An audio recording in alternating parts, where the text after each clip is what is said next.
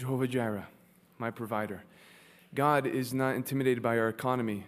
Do you believe that? He has his own economy, right? He'll take care of us. He'll guide us in this time of inflation and recession and all the craziness and all the rumors of the American dollar, what's going to happen, and new currencies and all these things.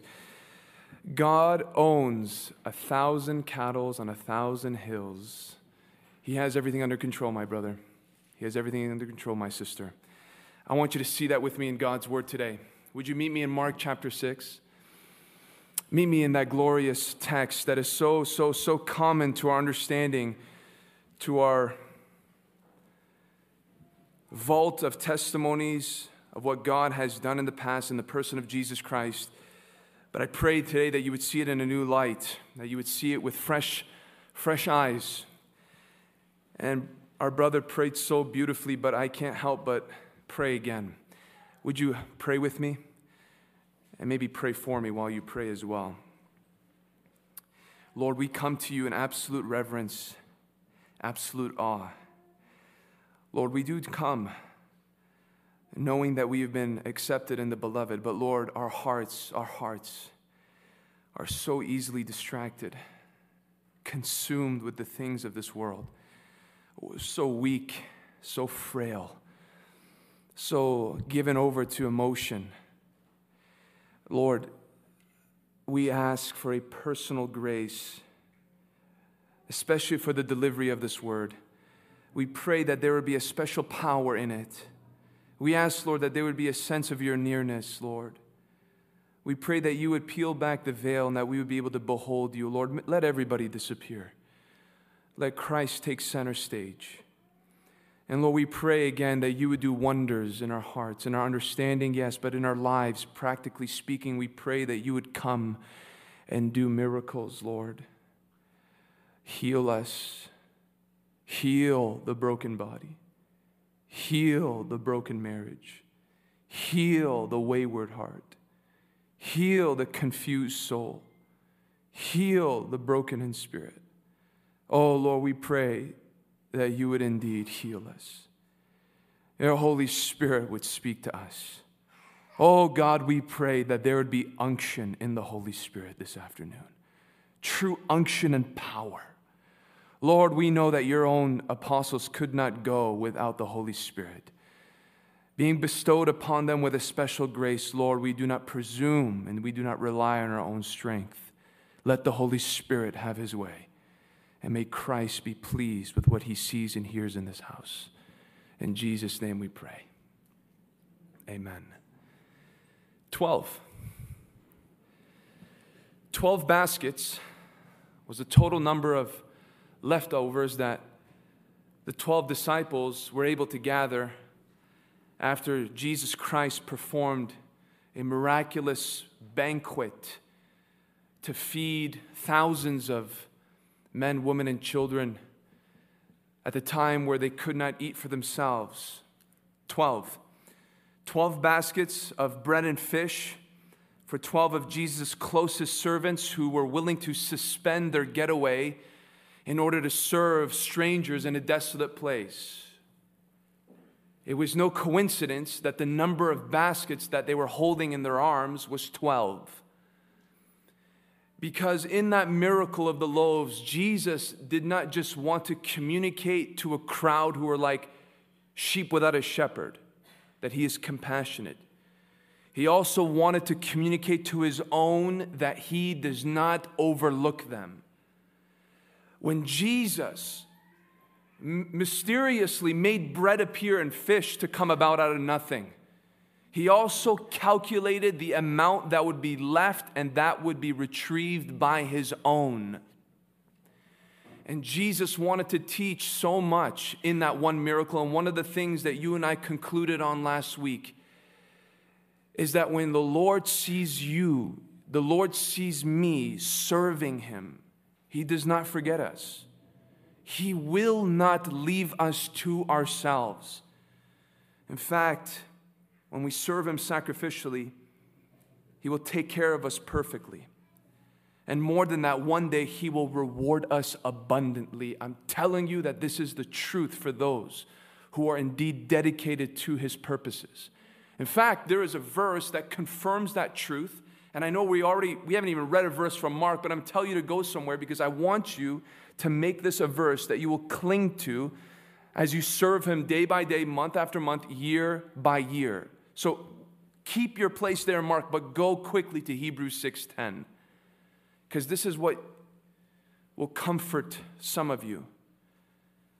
In Hebrews 6:10, the Holy Spirit says, "For God is not unjust, so as to overlook your work and the love that you have shown for his name in serving the saints, as you still do. For God is not unjust to overlook your service, your love to the church, to the people of God. Why would the Holy Spirit include a verse like this in Holy Scripture? Why would he insert this kind of a promise in the text? You know why? Because we are prone to believe at times that as we give our efforts and our resources and our energy to the things of God, that he might forget us, that he doesn't see us. And that awful thought is often strengthened when we perceive in people that they don't notice what we have to offer. And they don't express their appreciation for our sacrifice and what we do to benefit, and all the time that we take apart from our families or from other activities that we could be doing on the weekend. And so we interpret how people fail to see us, and then we bring that to God and we think, Surely, Lord, you have indeed in some measure forgotten me. People may forget, even God's people. God doesn't. And what this text shows is that it is contrary to his nature to be forgetful and not to remember every single deed of love that you have performed in His name. It is actually a violation of His character to dismiss, whether small or great, what you have done for His name's sake. And that is what you saw last week when Jesus provided 12 baskets of food for 12 of his servants who gave up that evening that was devoted to them to others. And we will continue to see that truth conveyed, though manifested differently, today. You and I are going to witness another miracle. And the miracle that we're going to witness is going to teach a different angle of God's all seeing grace. The same disciples who are able to perceive that the Lord sees me in my service are the same disciples who are going to see that the Lord watches me, not just in my service, but in my struggles. And the way the Lord is going to convey that gracious truth is by walking on water. Yes, by walking on water, Christ is going to convey to the disciples and to us that He sees us, not just as we toil in service, but even as we struggle while we try to serve Him. And I want your heart to be open to that truth and to believe it for yourself. And though that might be the central point that's going to be driven down into our souls, that is not the only point. There's so much, there's so much that beautifies this text that we cannot ignore. And I want you to see it with me as we begin to read here in verse 45, Mark 6 45. Immediately, he made his disciples get into the boat and go before him to the other side, to Bethsaida, while he dismissed the crowd. And after he had taken leave of them, he went up on the mountain to pray. Something happened right after Jesus fed the multitudes. The Lord perceived something, something came to his attention. And clearly, it was urgent enough for the Lord to look at the 12, all of a sudden to say, Get in the boat and go. Get out. Meet me in Bethsaida. Go before me. And we may not perceive what it is exactly here, but it's the concert of the Word of God that actually shows us. But we might think to ourselves, well, what happened exactly? What, what happened for Christ to commission his disciples in this way? And not only that, but to slip into solitude himself. Did the Pharisees and Sadducees show up on the scene again with another devious plot? Did Herod send for his men freshly after killing John the Baptist to apprehend Christ and his closest followers? What was it that demanded such dispersion after a mighty display of His majesty? Well, you don't have to guess, praise God, you just have to read your Bible more carefully. And where we get the answer is in the parallel account of this very same incident, and that is in John. And in John chapter 6, I want you to see exactly why it is that Jesus did this very thing. John 6, 14, we read, When the people saw the sign that he had done, they said, This is indeed the prophet who is to come into the world. They interpreted the miracle of the bread and fish and linked it to the promise that was spoken through Moses that there is a prophet who is to come and you shall listen to him. And they saw the correlation between a Moses who provided manna in the wilderness, now with Christ who provided bread for them in a desolate region. And so they said, This has got to be him. But more than that, in verse 15, perceiving, it says, perceiving then that they were about to come and take him by force to make him king, Jesus withdrew again to the mountain by himself. Perceiving then that they were about to come and take him by force to make him king, that's the reason. That's the reason Jesus looked at his 12 and said, Go. And that's the reason where he pulled himself away up into a hilltop so that he can be in prayer. Why? Isn't this an encouraging thing? Don't we want Jesus to be crowned as king by the Jews, especially? No, actually, it's not a good thing. Because John goes on to tell us that their motive, their desire and wanting to exalt him and give him a throne is purely because he made their bellies full. Their, their intention here is just because, purely because of material miracles that were performed. And think about what Jesus can do for us if we elect him as our leader. Think about all the days off work. Think about all the vacations. Think about all the endless meals. Think about all the things that he can do. And so they were now so excited and ready to start a revolution. They were ready to overthrow Rome with this kind of miracle worker on their side. Surely we can do it. And so there is enthusiasm, but it's a misguided enthusiasm. These people enjoyed the bread that Jesus could provide, but they would not embrace him as the bread from heaven. That's why Christ wanted nothing to do with their proposal. And so he looks at his 12 and he says, knowing their weakness, that they can get caught up in this frenzy and entertain the ideas for themselves and side with them and say, Lord, come on, this is good.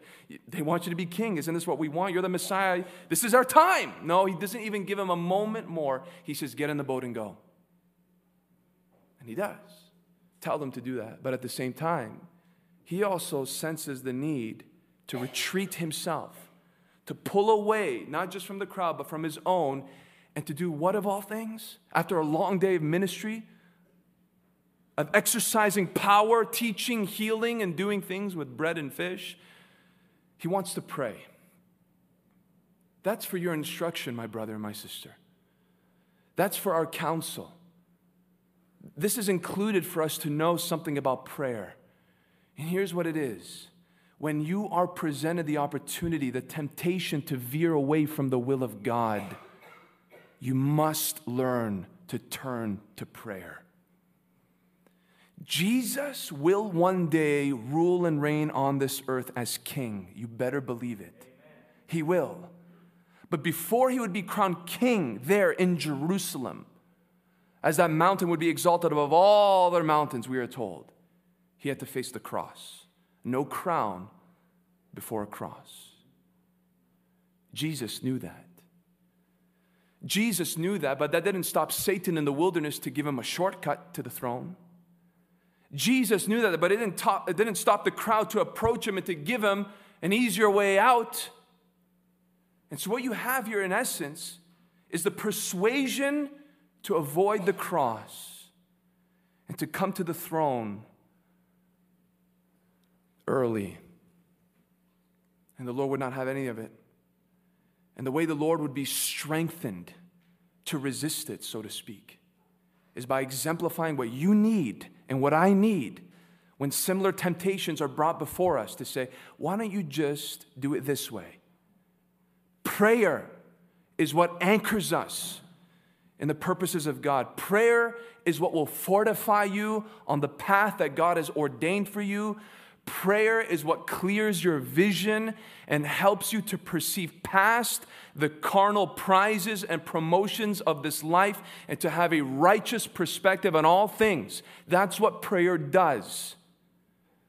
And if there's any takeaway that you will make from this point, please let it be this that apart from prayer, you, you and I will not know longevity in the will of God.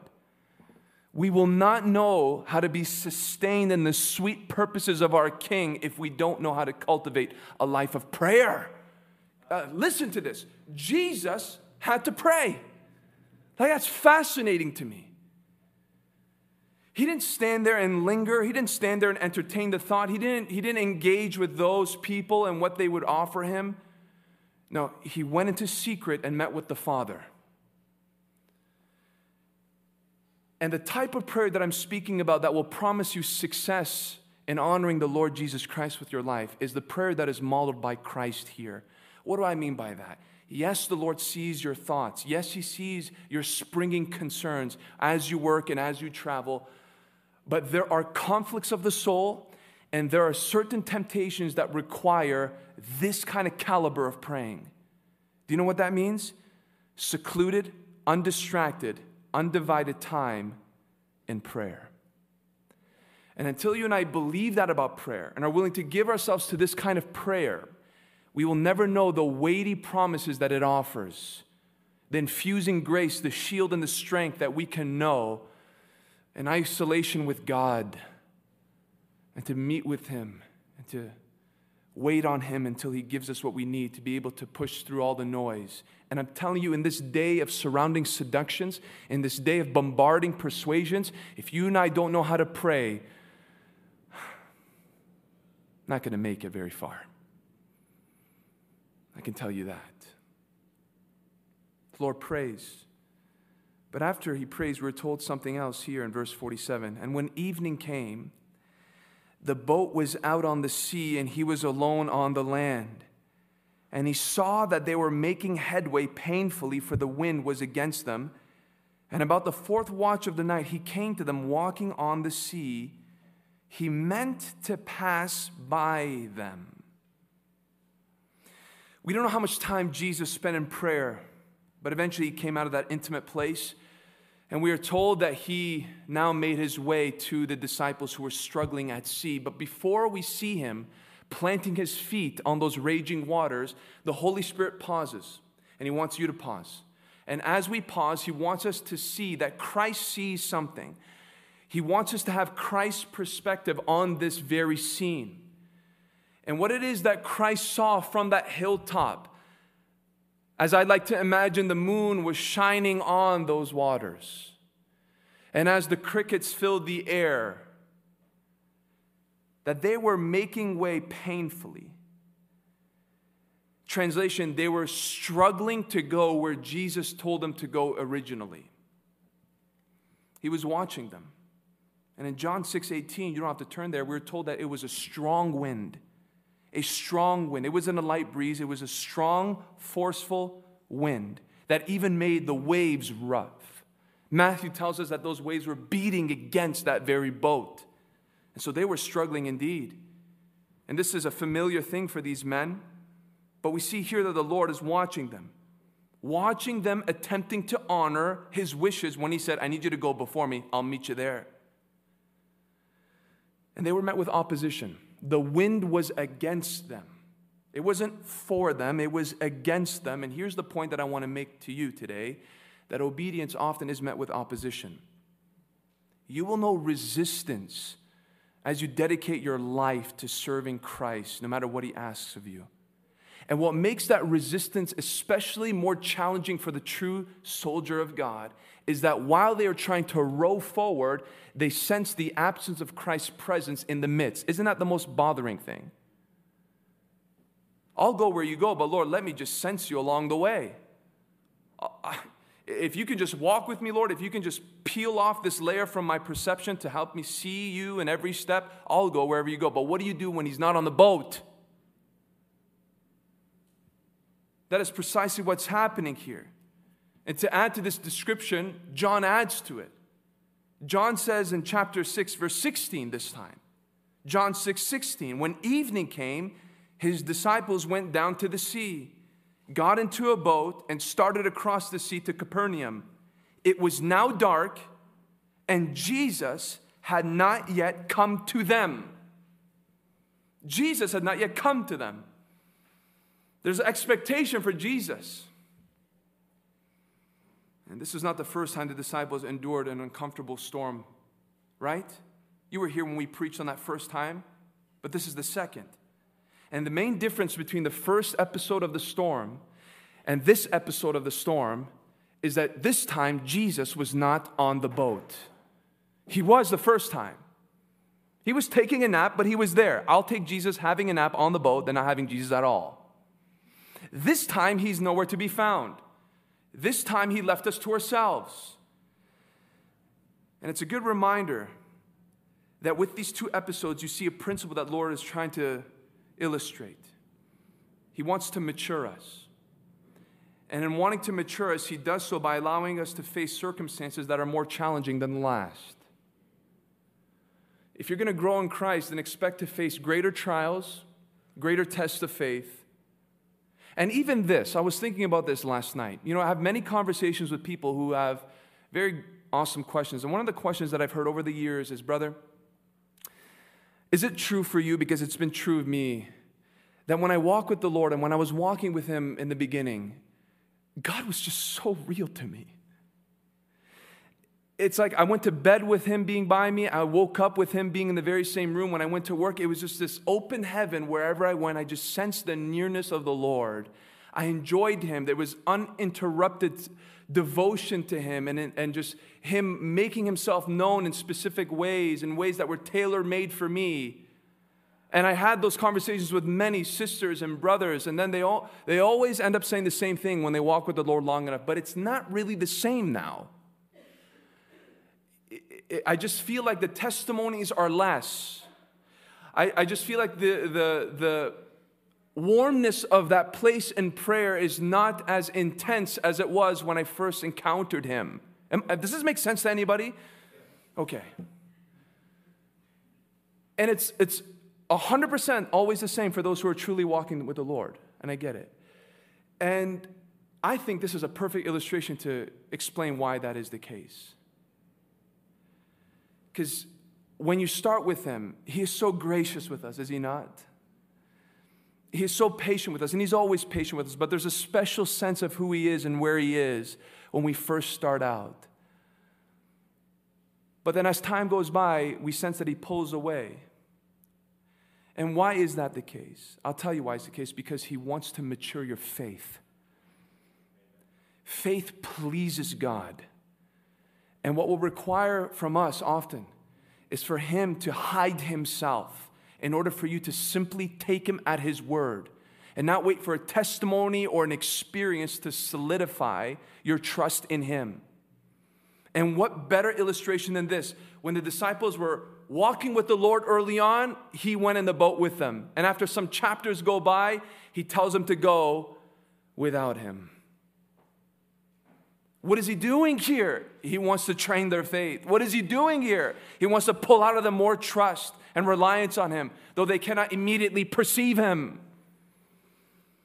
And so, like an actual child grows up, you sense this independence, though you're not completely not relying on the Lord, but there's a sense in which the Lord will let you move forward and cloak himself as you go so that when you go, you're trusting in what he had said, not necessarily on how you feel him that morning or what he did in your life last weekend. I hope that gives you some kind of comfort. This is what the Lord wanted to convey. But the distant presence of Jesus did not mean that he was any less mindful, right? Mark tells us that the watchful eye of Jesus was over the disciples. The watchful eye of Christ was laser focused on those 12. And that no matter how far they were, they were never outside of his caring reach. That's the point here. The Lord monitors you, the Lord supervises you. You might not be aware of it, but that doesn't matter. It doesn't make it any less true. He is there, though it's dark, He is there, though it's difficult, He is there, though you feel deserted. He's there. And He never ceases to oversee your going and your coming, and He is always ready to bring deliverance when the time is right. Here's Christ watching them. Oh, what, what a sight! What a sight. And he is ready to do just that, to come to their rescue. But before that, may I make a comment about the disciples? The disciples here were told were rowing when it was really challenging to do so. The wind was against them, but they didn't quit. They didn't quit. All they had from Jesus was one short, brief command go to the other side. That's all they needed. And when they went, they kept going. They did not give up. You know how tempting it would have been to make a U turn? The wind is now rushing against them. All they had to do is make a 180 and the wind would support them and they would just come back to their original place and you know call it a night and just go when the weather was better but they didn't why because jesus told them to go and so they gave themselves over, and you can imagine the muscle cramps, and you can imagine the frustrating process, very slow. And we often see the disciples in a negative light, but here's a praiseworthy thing they were committed to what Jesus had said. In this day of microwave results, right? It's becoming more of a trend for believers to be less committed less committed to their ministries, less committed to the local churches, less committed to devoting themselves to the things that Jesus told them to do. And I can tell you the reason for that. And it might sting, but it's okay. Christ is not their primary audience. All these disciples had was a word. All they wanted to do is please the Master. And if Christ, my friend, is not your primary audience, then don't be surprised when you jump from ministry to ministry. Don't be surprised if you find yourself jumping from church to church. Don't be surprised when you resign from one community and think it's going to be better with another community. That is a sign of immaturity in the faith. Christ is worthy of loyalty. He is worthy of loyalty. And if you don't have Him as your motivation, then you will be tossed to and fro in different ways. And I don't want that for you. And I praise God that in this place, there are solid Christians who don't give up so easily. They row and they push and they fight.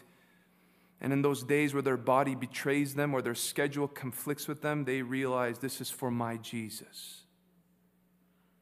He told me to do this. And that's enough for me. Wouldn't it be nice to gather yourself with 11 others who had the same conviction? Oh, may this be a boat filled with people who feel that way about Jesus. We're going forward. It's not easy, but we're going forward. We're going forward. We're not seeing the results that we wish we would see. We're going forward. I'm not being promoted or recognized the way I would like to be promoted or recognized, but it's not even about any of that. My Jesus told me. That's all I need. Whether the fruit that I expected after two years of doing this is here or not, whether the progress is slow, my Jesus told me. And that's enough for me. That kind of caliber of Christianity makes the devil pull his hair. And Christ here sees this. And he's going to do something in a moment. Verse 48, we read in the beginning that he saw that they were making headway painfully, for the wind was against them. And about the fourth wash of the night, you know what time that is? 3 to 6 a.m. Think about how long they were rowing for then. Hours. Hours. When I try to paint something or chisel, my shoulders get so sore after five minutes. These guys were, these were expert fishermen, yes, but not all of them. And here they are, treading, wrestling, advancing till three to six in the morning. And in those early hours, that's when Jesus decides to plant his feet on those vicious waves, on those bulldozing winds. And he makes it seem like a walk in the park, like it's a sunny afternoon in Galilee. He just makes his way and walks in their direction. And when he does, Mark tells us something unique. Mark tells us at the end of 48, walking on the sea, he meant to pass by them. Interesting and difficult to interpret. You have many people who believe different things about what this means. What do you mean Jesus meant to walk by them? There are all these ideas. But this is not the only time we've seen Jesus do this, right? This is not the only time we've seen the Lord planning to move ahead with his disciples when they were physically heading in a certain direction. Do you remember those two sorrowful disciples on the road to Emmaus with heavy hearts? Jesus appears, hides his identity, and the way that he gives them a prescription for their weariness is a terrific Old Testament Bible study.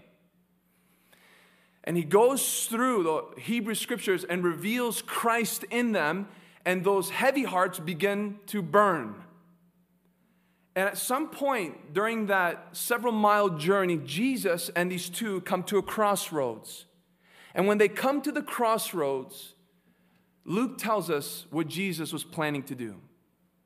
And in Luke 24 28, so they drew near to the village to which they were going. He acted as if he were going farther. He acted as if he was going farther. So here's the Lord with these two others. Emmaus is that way, and the opposite direction is here. And the Lord begins to make way in the opposite direction. Why? Why would, why would he do that? And why is the Holy Spirit telling us that he's doing that? Because the Lord, in this moment, after revealing so much of himself, wanted to see if they wanted more. That's why. Christ is so precious, he is such a treasure, and in his personality, he delights in seeing us seek him. He enjoys seeing us pursue Him. And at times, He reserves Himself in order to see if you're willing to, as you heard earlier, press on to know Him. Do you want more truth? Do you want more revelation? Do you want more understanding? Do you want more intimacy? There are times in your walk where the Lord will get quiet. And in becoming quiet, it's not because he's playing games with you. He wants to see if you want more of him. These two disciples, they passed the test. They compelled him, it says, to come with him. And you know what Christ did when he came over for dinner? He honored that and he opened their eyes even more. And they perceived who he was. He disappeared and they made way to Jerusalem to tell him about the resurrected Christ. Could it be that Jesus is doing the same thing here? Here they are in this storm tossed moment, and through the wind and the waves, you see somebody just strolling by. I wonder if he even looked at them. I don't think he did. Just graciously and heavenly like walking by them, perhaps wanting to teach him to cry out. To cry out to cry out for his holy company, for him to be nearer, closer. The Lord desires that from us. And it wasn't until they did cry out that he turned his attention toward them and actually comforted them and entered into the boat. But maybe there's something deeper with this. Maybe, maybe that is part of it, but maybe the Lord had a deeper desire in wanting to pass by. Could it be that in passing by, he wanted to display his glory? This is not the first time that the Lord has passed by some of his servants with the sole intent of demonstrating his beauty. Remember, Moses said, Oh Lord, show me your glory. Show me your glory. And the Lord agrees to that. But he gives him a set of instructions. He says, I am going to allow my glory to pass by you. But I'm going to put you in the cleft of the rock and I'm going to put my hand over you until I do pass by you. That's Moses. In Exodus 33, what about Elijah in 1 Kings 19 11? Elijah's distraught, he is defeated, he's depressed. The Lord gives him a meal, a drink, a couple of naps, and he tells him to go on Mount Horeb. Elijah goes. And we are told there in 1 Kings 19 11 that the Lord passed by. And when the Lord passed by, a wind came and it broke some of those mountains. And after that wind came, an earthquake came. And after an earthquake came, fire came. And he wasn't, and either of those things, finally a low whisper came. And the Lord spoke.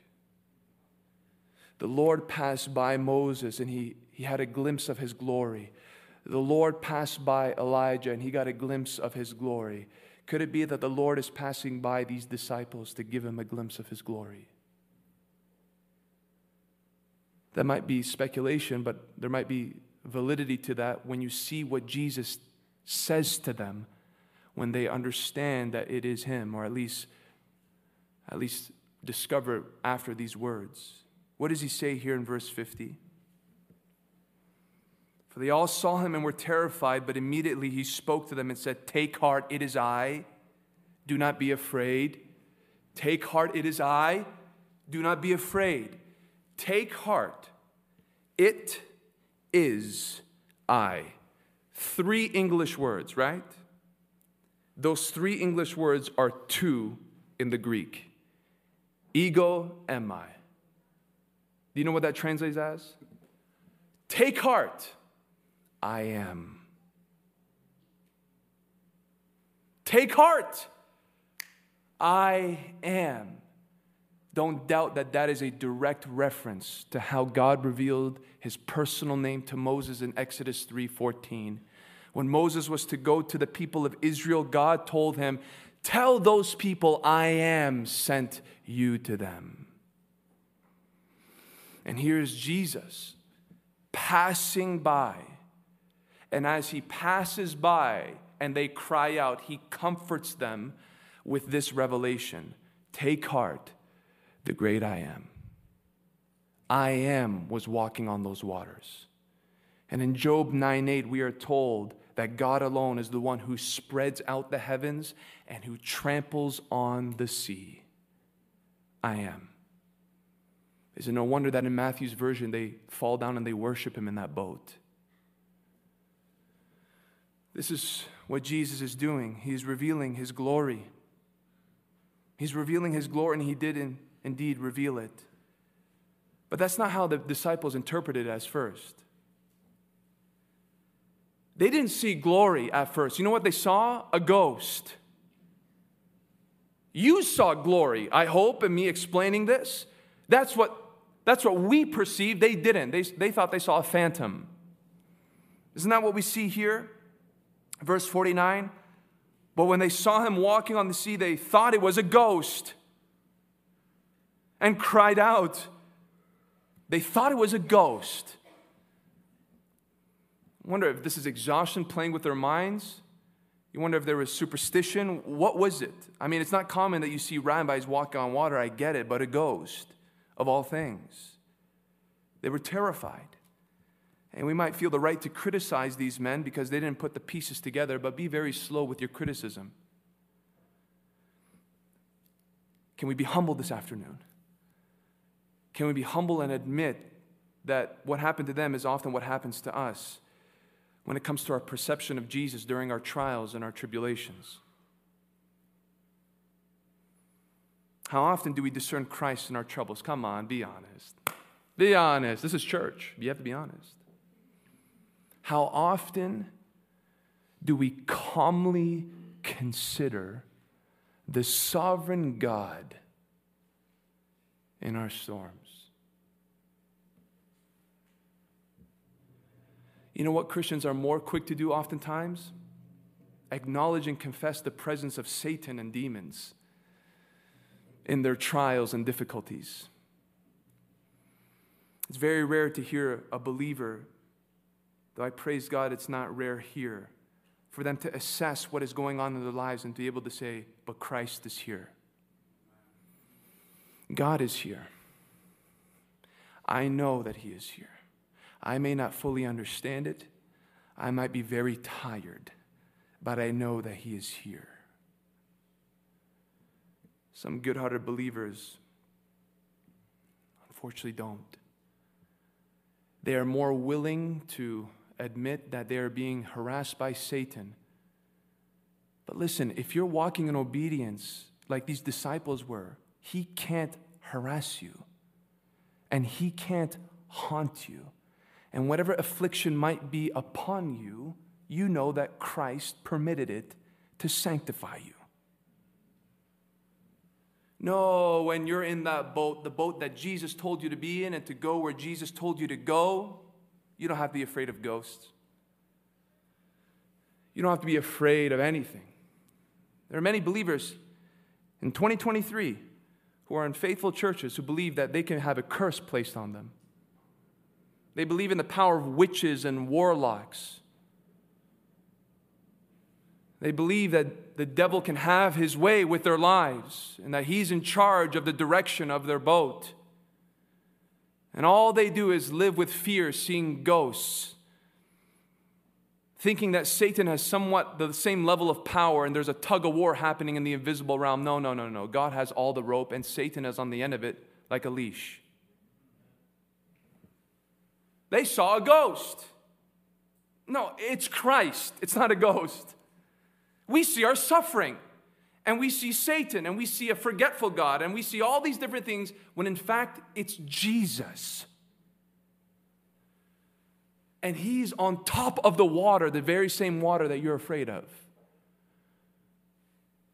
And he is standing still, though those waves seem to, and those winds seem to push you from left to right. Can I give you a life verse? Let me give you a life verse in Isaiah 50, verse 10. And I would love to hear those Bible pages turning to Isaiah 50, 10. There it is. What a sweet, sweet sound. Because I want you to see it with your own eyes. Isaiah 50, verse 10. Make this a banner over your heart. Make this a banner over your future. Isaiah 50:10 declares, "Who among you fears the Lord and obeys the voice of his servant?" Pause. I hope you can read that and say, "Me? I do." Who among you fears the Lord? Lord, I fear you. Who among you obeys the voice of his servant? I try to, I desire to. You, you should stop at verse 10 and say, Me. If you are questioning that, then the rest of this doesn't apply to you. But if you can confidently say, My conscience is clear. I do want to fear God. I do want to make my life of obedience to Him. Then the next part is for you. Let him who walks in darkness and has no light. Hold on. You just asked from the readers who fears God and who obeys the voice of his servant. Why are you talking about darkness and not having light? Isn't that for the person who doesn't fear God and who doesn't obey? No. This darkness is not talking about the darkness of disobedience or sin or being in the dominion and the domain of Satan. That's not the darkness that we're talking about here. He already clarified and screened the audience by saying, okay, let's just determine this first. Who here fears God? Who here obeys the voice of a servant? Good. So you can expect something in your walk, and as you fear him, you might find some darkness along the path. Meaning what? You may not perceive, you may not know, you may feel a sense of lack of direction. You may not understand what is happening. You may not have light on the current circumstance. That can happen to those who fear God and obey the voice of a servant. And so when you do come to that season where there doesn't seem to be light, somebody switched the light off, and now you're aimless or you're stuck or, or there's something there that's frustrating you, in your progress, in your advancement, in your confidence of what tomorrow will bring, what are you going to do? Trust in the name of the Lord and rely on His God. That's what you do. I can't tell you how many, how many times this verse has consoled my soul, and I give it to you if you haven't heard it before. To lock it deep down inside and realize even for those who fear him and obey him, you might walk in some season of darkness. And what are you supposed to do? See ghosts? No. Trust in the name of God and rely on Him. He'll pull you through. He can come, and everything can change in one moment. That's what happens here. Everything changed in one moment. Verse 51 of Mark 6 And he got into the boat with them, and the wind ceased. He got into the boat, and the wind ceased, and they were utterly astounded. You know what John tells us? That not only did the wind cease, but right away the boat was transported to shore. There was this like form of teleportation that happened. The moment Jesus got in the boat, not only did the waves and the wind quiet down, but within a blink's eye, they show up on the dock. That's for another time. But what's interesting here is we expect this reaction, but look at the commentary of Mark about their astonishment in verse 52 For they did not understand about the loaves, but their hearts were hardened. That's interesting. You know what this tells me?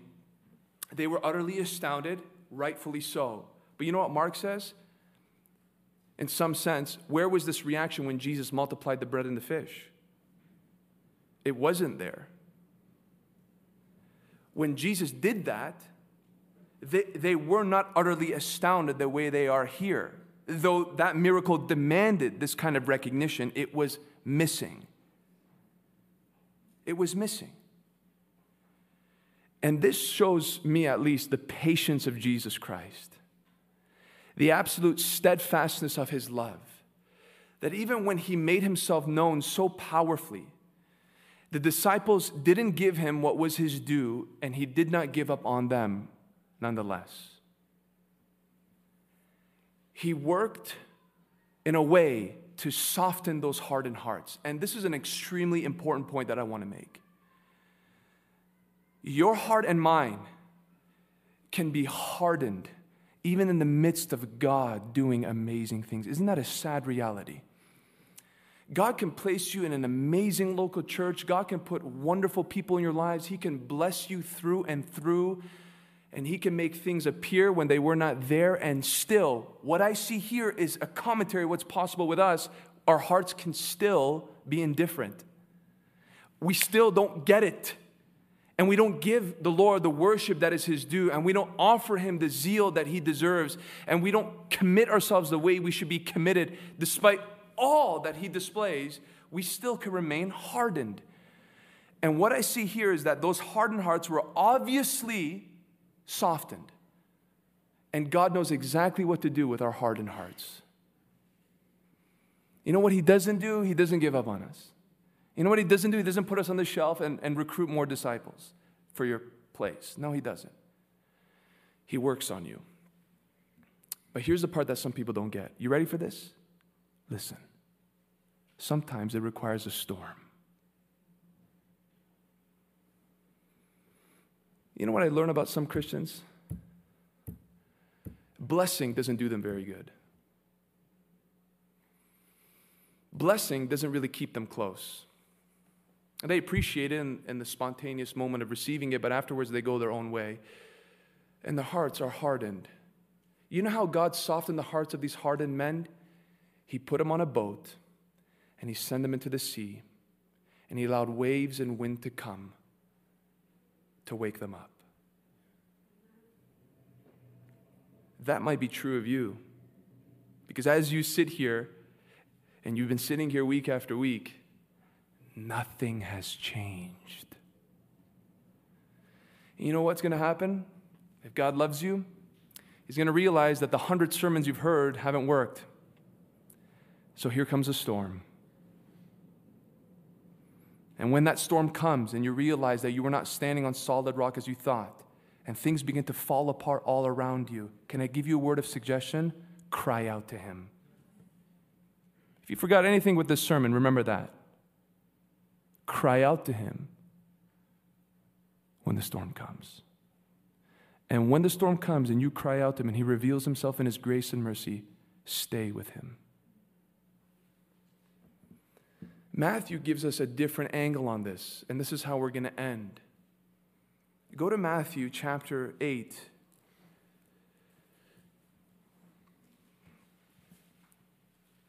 Matthew's way of teaching is a little different about what happened with the disciples, but it's encouraging still. Now, do you remember when the disciples went through the first storm? Do you remember their response? If you don't, look what Matthew 8 26 says. And he said to them, Why are you afraid, O you of little faith? Then he rose and rebuked the winds and the sea, and there was a great calm. This is not the same incident. This is, a, this is the first one. And look what happens, verse 27. And the men marveled, saying, What sort of man is this that even winds and sea obey him? They marveled, and rightfully so. But what happened when they underwent the second storm? What happened with the following episode? The Spirit of God records for us the reaction in that as well, and you will notice the difference. Matthew 8 is the first storm, Matthew 14 is the second storm. And in Matthew 14, I want you to see here in verse 32 what happened after Jesus got on the boat. And when they got into the boat, the wind ceased, and those in the boat worshiped him, saying, Truly, you are the Son of God. The first time they marveled and they questioned his identity. This is different. I've never seen a Pharisee do that. Have you, Andrew? No? I've never seen a Sadducees do that. No, this rabbi is different. Who is this man? And they left it at that. The second time, you're the Son of God. And they didn't just marvel, they praised him, they worshiped him. And guess what? Jesus didn't deny their worship, he received it. The first time they marveled, the second time they worshiped. Do you, want, do you know what you see here? An increase in their faith, growth in their understanding. And I love how the Holy Spirit teaches that in the context of storms. Because that's what storms do. That's what trials do. They stretch your soul. They help you see who Christ is. They train you. They, they bring you to a clear understanding of his person. And if you respond correctly, he receives more glory from you. They marveled and then they worshiped. Truly, we go from glory to glory. And truly, our paths are determined, no matter how unique they might look in comparison to the person sitting beside you.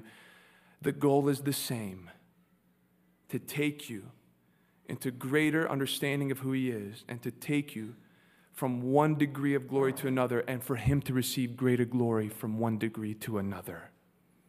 This is Christ. He doesn't just see you in your service, he sees you in your struggle as you serve him. And perhaps you are in a place today where you're tired. And the last you looked, you're here because you've been following Jesus. And you're wondering, Lord, I remember the early days where it wasn't really like this. He sees you. He sees you, He knows you, He perceives you, He studies you, and at the right time, He'll pull you through. Let those who walk in darkness and have no light trust in the name of the Lord and rely on His God. Lord, we thank you for these glorious truths. Lord, we pray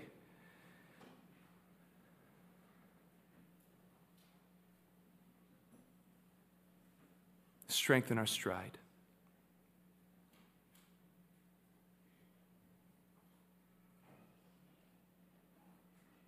Thank you for not giving up on us when our hearts become hard and we don't give you what you deserve. And we eat from your hand and we're blessed by your power, but we don't give you the honor in that moment. Thank you that when we walk with calloused hearts,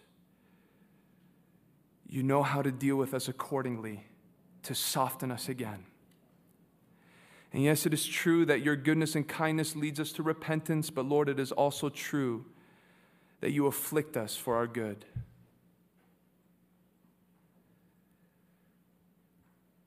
Oh, Lord, we love you.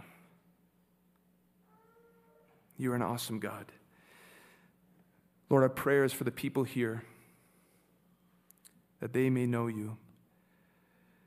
And perhaps some have come here and they marvel about you and they marvel about sermons about you, but they have not yet worshiped you. We ask, Lord, that the Holy Spirit would bring them to that place and they would confess, He is the Son of God, and I want to give my life to Him.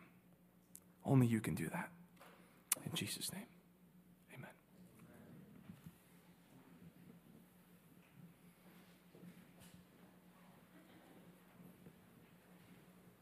Can we stand? Worship, Lord.